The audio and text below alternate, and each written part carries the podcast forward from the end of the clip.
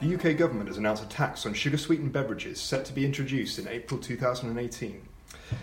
It hopes to tackle childhood obesity, and funds will be used to promote sports in schools.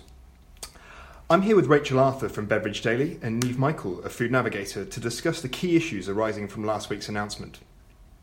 Rachel, how hard do you think the soft drinks industry will be hit by this tax?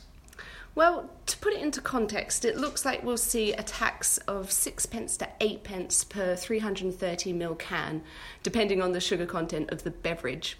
Many big name beverages are going to fall into that upper bracket of eightpence.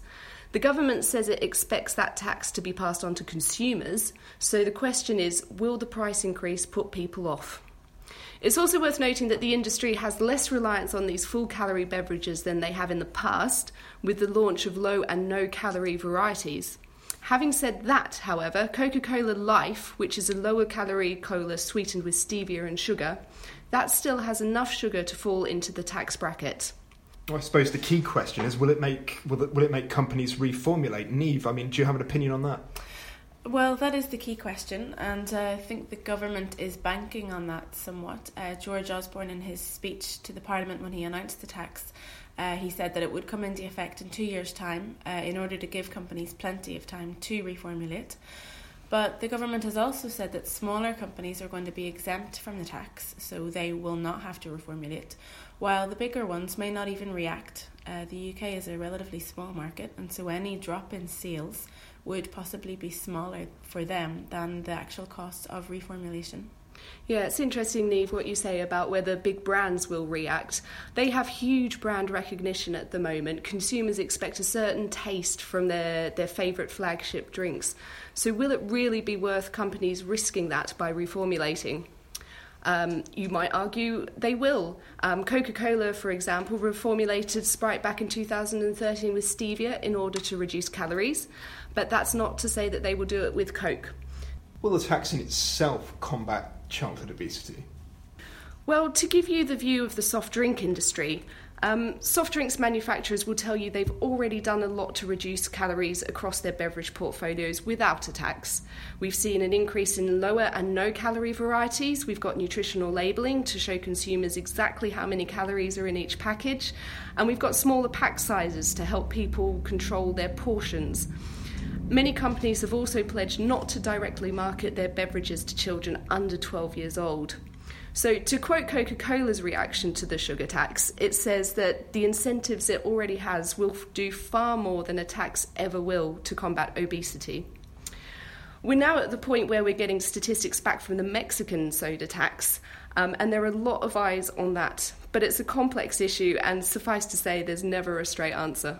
I mean, Niamh, is, um, is a tax uh, route to slimmer waistlines for our infants? Uh, I don't think anyone is um, plugging a sugar tax in itself as the solution to child obesity. Uh, even public health campaigners are saying that it needs it's something that needs to be uh, used in conjunction with other things. For example, uh, Public Health England, in its report and recommendations to the government, also suggested measures such as limits on price promotions, uh, restrictions on marketing uh, high high sugar foods to children in conjunction with a sugar tax. Um, so whether it's effective in itself or whether this is just um, a kind of easy way for the government to to raise uh, public funds at the minute is a is another question. Um, the government has said that the funds will be used to support sports in schools, um, and while a lack of exercise is a massive factor in fueling obesity, I think uh, food is uh, also significant, and it possibly would have been more effective for the government to channel that money into funding an independent committee to monitor reformulation targets carried out by major companies uh, in the industry. That has been uh, pushed by some public health campaigners as a way of helping all companies to cut sugar levels together. Um, that would also allow the government to be sure that the extra cost wouldn't necessarily be passed on to consumers.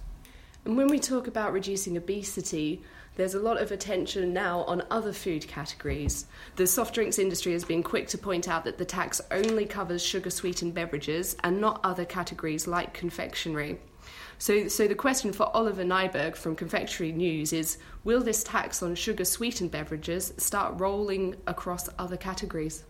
I think it could certainly start rolling to out to other countries, but whether or not it will start affecting other food categories is still, you know, open for debate. The World Health Organization has cited um, cited one study of the the American diet that found sweets and snacks um, were the second largest contributor of added sugar in the diet, accounting for 31% of added sugar.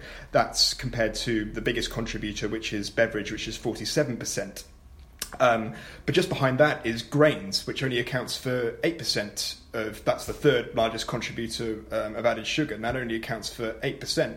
So I think confectionery really has a, a, a lot to answer for. And um, if you look at the World Health Organization recommendation that no more than 10% of free sugars, uh, of calories, should come from free sugars, that equates roughly to um, around 50 grams. You look at a Cadbury Dairy Milk um, that has 25.5 grams of sugar. That's 50% of your recommended intake. You look at a Mars bar that contains 30.5 grams. That's over 50% uh, again. Granted that you know a can of Coke will have 39 grams uh, per can, but if you look at the UK tax, you and you look at the the catchment of that tax, a lot of the confectionery products would be hit if you had the same threshold ca- covering other categories. So it would not surprise me at all if some other nation does decide to extend this tax to other categories.